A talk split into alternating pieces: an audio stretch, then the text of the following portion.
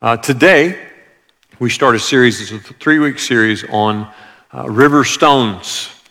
Uh, we changed our name. Uh, we, when we started our church, we had a different name uh, back in 1999. We changed the name of the church uh, a few years in to Riverstone. And the story behind the name changes we're going to talk about today is the story of Joshua and the river stones and what God told him to do as they crossed the Jordan uh, from the wilderness into the promised land. So we're going to take a look at that.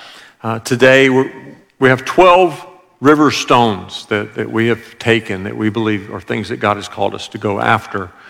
And uh, those are, are, dear to our heart, things that we believe in and believe that God has called us to, to go after.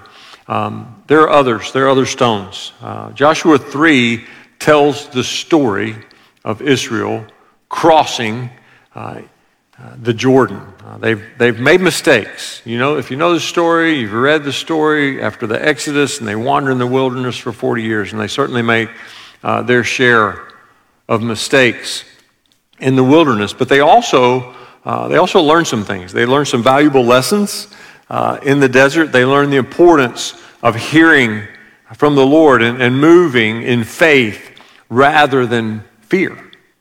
Uh, they learn the necessity of heeding the Lord's call to be strong and to be courageous and, and to be willing actually to risk. Uh, they learn the value of pressing through obstacles in reaching in faith for the deeper things of God rather than just living uh, on a super, uh, superficial level. Uh, and they learn the need to actually lodge in the river and to soak uh, in the things that God is doing in order to receive uh, from Him. Now, in chapter 3 of Joshua, the Lord tells Joshua to instruct the priests, uh, to choose a priest from each tribe, and he instructs the priest uh, when you reach the river, tell the priest to go and stand in it. To go and stand in the river. And, and when they do this, this incredible thing happens. When they put their feet in the river. Uh, chapter 3 tells us that the flow of the river stops, and the river actually stands up. And so that this part of the river continues to flow, this part stops, and so there's this dry place that's left. And if you've ever walked uh, in a riverbank, you, you realize that it's not, the miracle is not just that the river stood up, there's also a miracle that the ground was dry. And it says that they cross on dry land. So this river stands up, stops flowing, and the people cross on dry ground. And then after they all get on the other side, God gives some instructions. So we're going to take a look at uh, Joshua chapter 4, we'll read verses 1 through 9 and then uh, verses uh, 19 through 24. When the whole nation had finished crossing the Jordan, the Lord said to Joshua, Choose 12 men from among the people, one from each tribe, and tell them to take up 12 stones from the middle of the Jordan from right where the priests are standing and carry them over with you and put them down at the place where you stay tonight. So Joshua called together the 12 men that he had appointed from the Israelites, one from each tribe. And he said to them, Go over before the ark of the Lord your God into the middle of the Jordan. Each of you is to take up a stone on his shoulder according to the number of the tribes of the Israelites to serve as a sign among you. In the future, when your children ask you, What do these stones mean? Tell them that the flow of the Jordan was cut off before the ark of the covenant of the Lord. When it crossed the Jordan, the waters of the Jordan were cut off. These stones are to be a memorial to the people of Israel forever. Verse 8 so the Israelites did as Joshua commanded them. They took 12 stones from the middle of the Jordan, according to the number of the tribes of Israel, of the Israelites, as the Lord had told Joshua, and they carried them over with them to their camp, where they put them down. Joshua set up the 12 stones that had been in the middle of the Jordan, at the spot where the priest who carried the Ark of the Covenant had stood. And they are there to this day. And then verse 19. On the tenth day of the first month, the people went up from the Jordan and camped at Gilgal on the eastern border of Jericho. And Joshua set up at Gilgal the 12 stones they had taken out of the Jordan. He said to the Israelites, In the future, when your descendants ask their parents, What do these stones mean? Tell them, Israel crossed the Jordan on dry ground. For the Lord your God dried up the Jordan before you until you had crossed over. The Lord your God did to the Jordan what he had done to the Red Sea when he dried it up before us until we had crossed over. He did this so that all the peoples of the earth might know that the hand of the Lord is powerful, and so that you might always fear the Lord your God. Now let's pray. Holy Spirit, we ask you uh, to speak today. Uh, there's, there's no one here today who needs to hear from me, but all of us need to hear from you. And so we ask that your words would come forth, that you would speak, uh, that you would anoint our ears to hear and our hearts to receive. In Jesus' name, amen. Amen. So the people cross. Uh, this incredible thing happens. The Lord stops the river. Uh, the river stands up. The people cross, and Joshua sends the 12 back in to get river stones. And uh, why does he do that? Well, it, it, tell, it tells us that he did this as a reminder so that when generations to come would look at this, this river stones, this, this altar that has been built by Joshua, and they ask, what, what do these stones mean? that they will be able to tell from generation to generation to generation about what God did, about the power of God that was demonstrated and poured out on their behalf. So, in essence, he's saying it's not for us. The stones are not for you, the stones are for the generations that follow. And, and we would do well to, to embrace that and to remember that, that, that actually what God is doing in us and what God is doing in our generation is not just for us but it's for us to invest. Our call is to invest in the coming generation. Verse 24 says clearly that the nations of the earth may know that the hand of the Lord is mighty, so that you may fear the Lord your God forever. From generation to generation to generation, the things of God are passed along. In fact, we've talked a lot here about the, the economy of the kingdom being increase, and that God wants every generation to increase. We don't want to be half of what the previous generation was. We want to be twice what the previous generation was. Because with every generation, God wants his things to increase so that they will go further and do more. And that, that's what we desire, that's what we want. Listen to me. We don't want to be the generation that failed to tell their children the truth of God. We don't want to be that generation.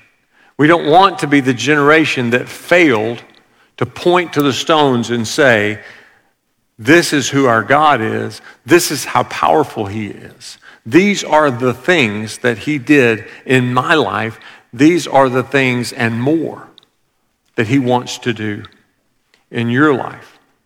So, what are, what are we going to take out of the river?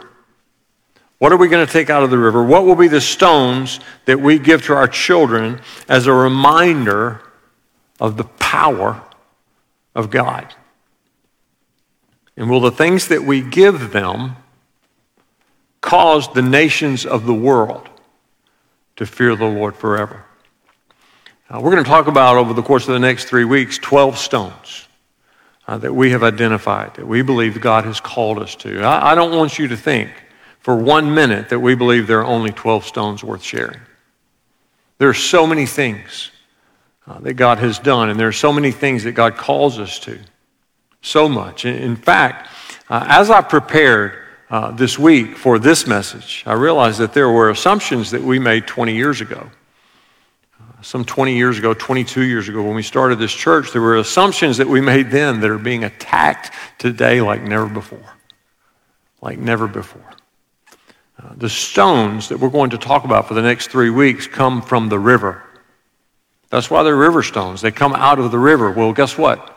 They have to stay in the river. And the story talks about bringing them out of the river and setting them up as a remembrance. But as we talk about them, not just as stones of remembrance, but as living stones, they have to stay in the river. Because if you take them out of the river, they lose their life. The river represents the presence and the power of the living God, and therefore we have to keep the things that we're going to talk about these next three weeks, we have to keep those things connected to the river, the source of life. Now, understand this the foundation, the foundation for all of the stones that we're going to talk about for the next three weeks is this there is one God. There is one God, and He has been revealed to us through Jesus Christ, his only begotten Son, there is only one way to know him, and that is through faith in his Son. He has not provided any other way to come into relationship with him. He has not provided any other way to know him except through relationship with his Son. If we lose or even get cloudy on this primary truth, then every river stone becomes just another powerless rock. Now, this book right here, this book is incredibly important. I, I, can't overstate how important this book is. We cannot afford to have a casual relationship with this book. We can't afford to have a casual attitude towards this book, and we can't afford to have a casual relationship with the God who gave it to us. This book is incredibly important in these days. And we have to read it, and we have to study it, and we have to teach it, and we have to preach it. Because if our stones become separated from the foundational truths of this word, they'll just become dead pursuits. Just dead pursuits, void of life. They will become religion without power. So, today we're going to start. We're going to look at four of the stones that God has given us, things that we believe are important enough to say to the next generation make sure that you give yourself to this. Uh, stone number one is the stone of worship the stone of worship. Now, worship is not a style, and worship is not a personality. Uh, worship is a response. Worship is a response. And in Scripture, worship is primarily physical. Uh, worship is not a noun, it's actually a verb. Uh, now, there was a season of time in, in my life uh, where it seemed like uh, worship got kind of dead. Uh, I would say it got boring. And it seemed like worship was more like a funeral dirge than a wedding dance. Uh, maybe, maybe, it was just me. Maybe I'm the only one that, that noticed that. But it, there was a reaction to that that was, in some ways, almost as bad. Uh, because worship then became a concert a performance almost like a, like a disco club. And, and I still haven't figured out what fog machines have to do with worship. But maybe again, that's just me because I'm old. But, but I believe that what Jesus is doing in these days is restoring his house to a place of true worship. God is a restorer, and Jesus is a restorer, and he loves to set things up that have fallen down. Sometimes he sets up people who have fallen down. Uh, Jesus, uh, there's a story about Jesus in Matthew 21 where he walks into the temple and, and he runs out the money changers and he turns over their tables and he sets things right. Things had gone wrong in the temple and he sets things right. And when he does, when he sets things in order and actually cleanses the temple, immediately the lame and the blind come to him and, and they are prayed for for healing. And the children sing. Jesus declares that day that my Father's house is a house of prayer. And spontaneous worship breaks out. Now, I believe that God is reteaching his people to worship. He's reteaching us, and he's taking us into deeper places in worship. He's taking to a place, taking us to a place that is holy and reverent and at the same time full of joy and life and freedom. He's taking us to a place that engages his presence and, and looks more like a wedding than a funeral. Now, the thing that you and I have to, to keep in mind is that to get there, we have to reject passivity and fear. Sometimes we adopt the attitude that worship is something that might happen to us, when in reality, worship is something that we choose. It is an action that we choose. We have to learn to worship on purpose, to be intentional, to make the choice to worship. That's why it's called a sacrifice of praise. It is a choice that we make. And we make that choice in response to what God has done for us, but also primarily we make that choice because He is worthy. He is worthy of being worshiped. Now, whether it's contemplative and quiet, loud and exuberant, or active or still, Worship is on purpose. And the purpose of our worship always has to be His glory. His glory, not our comfort. We can't fall into that ditch that says, I worship this way because that's the kind of person that I am. We have to choose instead to say, I worship this way because that's the kind of God He is. All right. So, first stone, stone of worship. Second stone is the stone of intercession.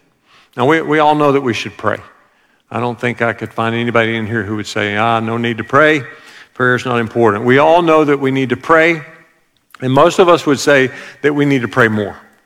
Most of us would say, I, I should pray more. We're all called to pray, we're all called to intercede. There, there is a place of prayer. There's a place of prayer that is absolutely necessary to have intimacy with God. This is what the disciples saw when they looked at the life of Jesus. They saw this place of prayer that Jesus occupied, and, and it made them ask him, Would you teach us to pray? Now, I'm convinced that it wasn't uh, the power that they saw in the miracles that made them ask him that. What they saw in his place of prayer was the intimacy that he had with the Father. And that created a longing in them to have an intimacy like that with God. And that's why I believe they asked him, Teach us to pray.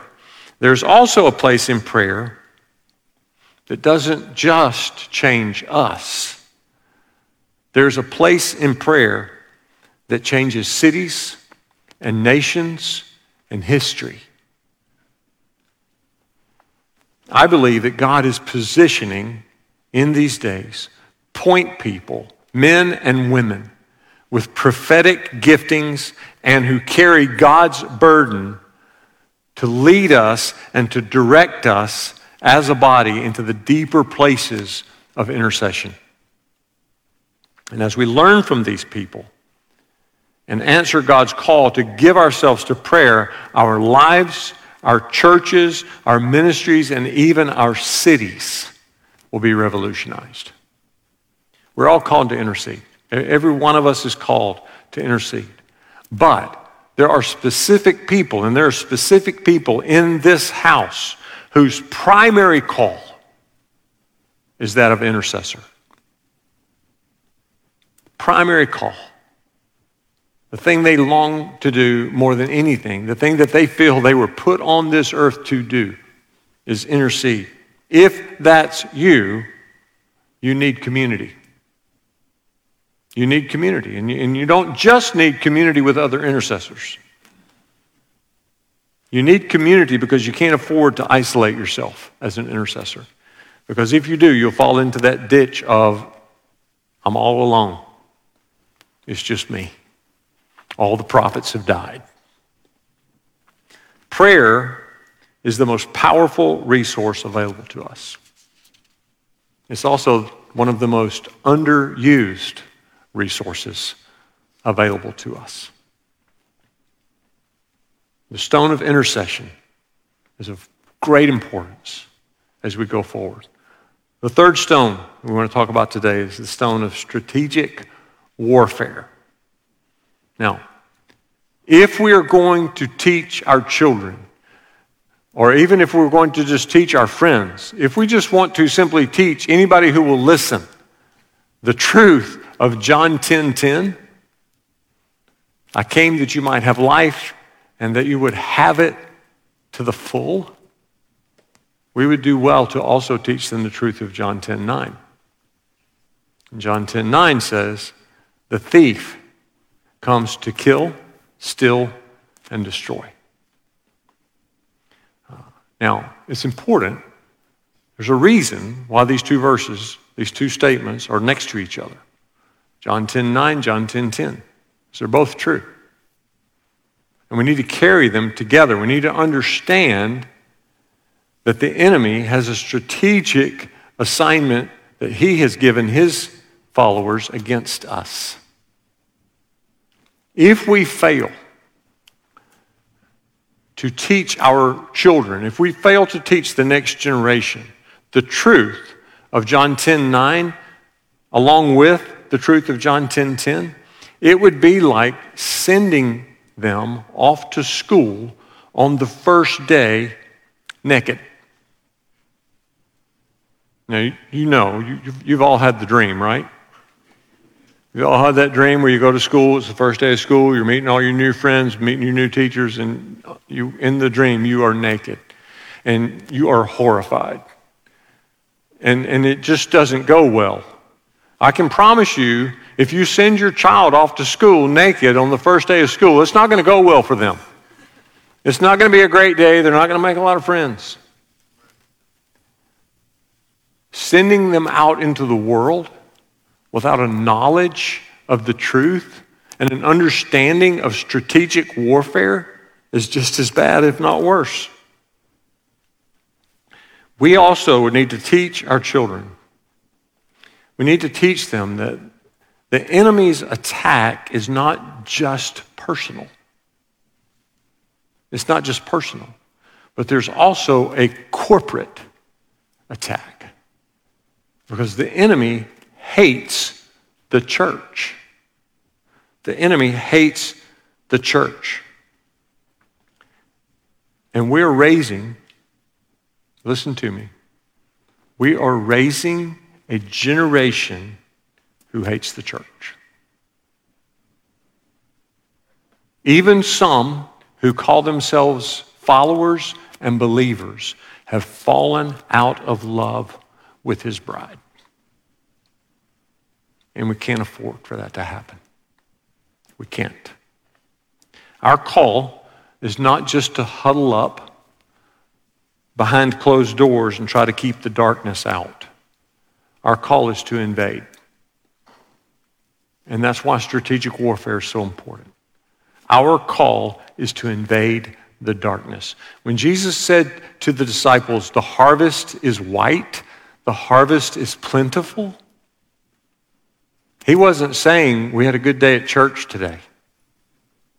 He was looking out into the world and he was saying, The harvest is ripe out there out there. The harvest is ripe, and there wasn't anything wrong with the harvest. Do you know what the problem was? The harvesters. The harvesters. And Jesus said, The harvest is ripe, so pray to the Lord of the harvest because we need more workers. We need more workers. And maybe the problem was all the harvesters were in the barn. Maybe all the harvesters were in the barn. They were just harvesting or trying to harvest in the barn. And God wanted to call them and send them into the world to invade the darkness and bring home an inheritance. Strategic warfare. And then the last stone that we'll talk about today is the stone of impartation. To impart uh, means to deposit or to place into. Romans 1:11 says, "For I long to see you that I may impart to you some spiritual gift so that you may be established." Impartation is seen and modeled all through scripture.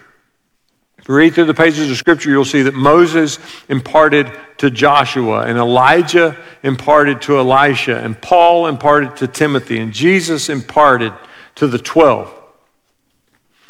We, it seems, have adopted a hear with my ears, understand with my mind.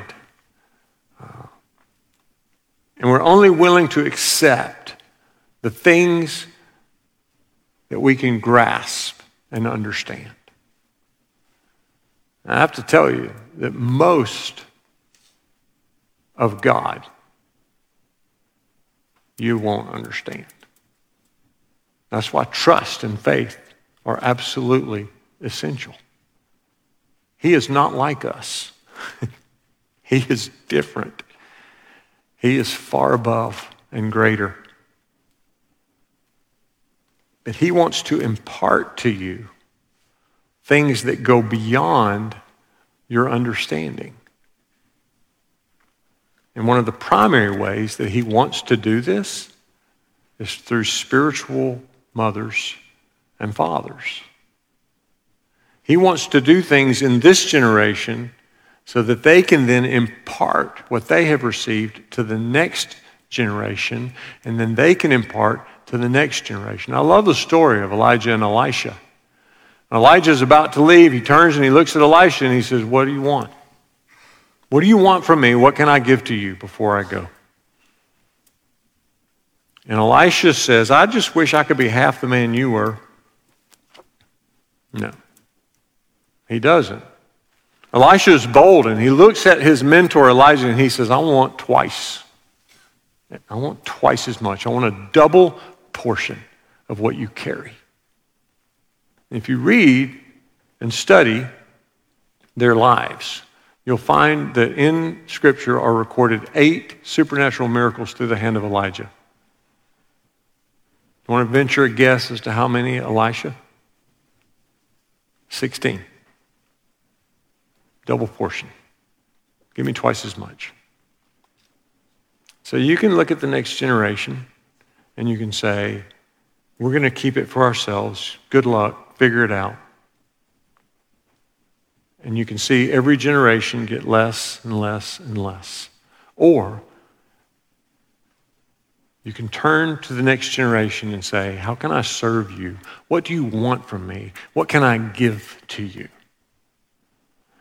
And if it seems like they ask for too much, thank God that they have the spirit of Elisha, willing to ask for a double portion. Will we impart a double portion of anointing? And blessing into the heart of the next generation? That's the question. Or will we simply make an intellectual transfer of information? I can teach you what I know, or I can give you what I have. I promise you, you would prefer the latter. I want to read to you in closing from 2 Timothy chapter 1, beginning at verse 3. Paul speaking to Timothy I thank God, whom I serve as my forefathers did with a clear conscience. As night and day, I constantly remember you in my prayers. Recalling your tears, I long to see you so that I may be filled with joy. I've been reminded of your sincere faith, which first lived in your grandmother Lois and in your mother Eunice, and I am persuaded now lives in you also. For this reason, I remind you to fan into flame the gift of God, which is in you through the laying on of my hands. For God did not give us a spirit of timidity, but a spirit of power, of love, and of self discipline.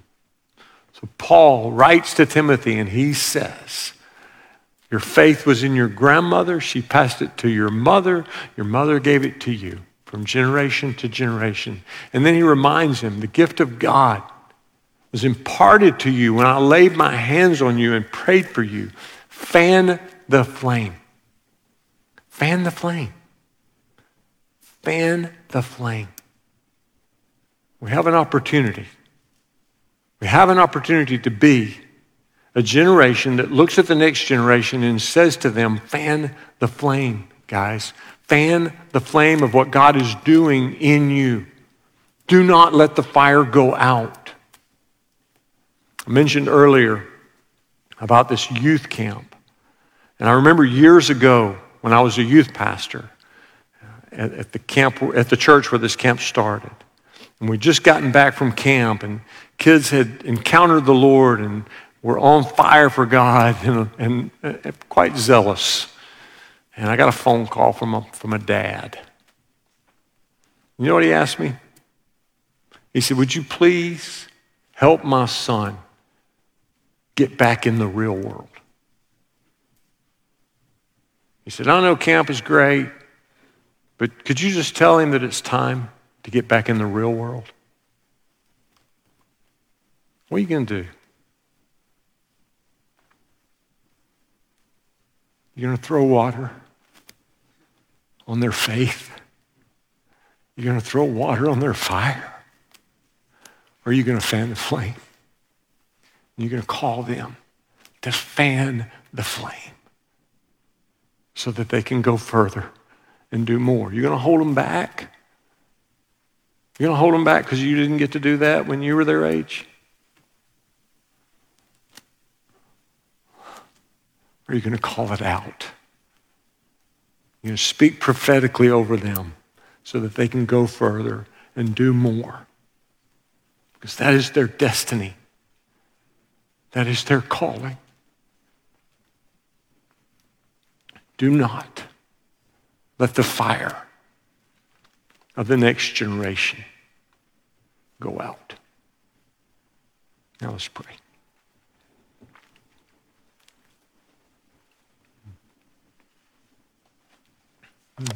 We recognize uh, that we live in treacherous days where everything that we believe, everything that we stand for is under attack. And, and sometimes we feel like it's the first time. And it's not. It's been like this since the beginning of time. The enemy hates you, he hates us, and he hates what we stand for. But Lord, you are enough. We put our faith in you. We lean into you. And we ask you, lead us on, take us further, take us deeper, breathe into us your everlasting life. And give us the courage pass it on. Give us the stamina to pass it on. In Jesus' name, amen.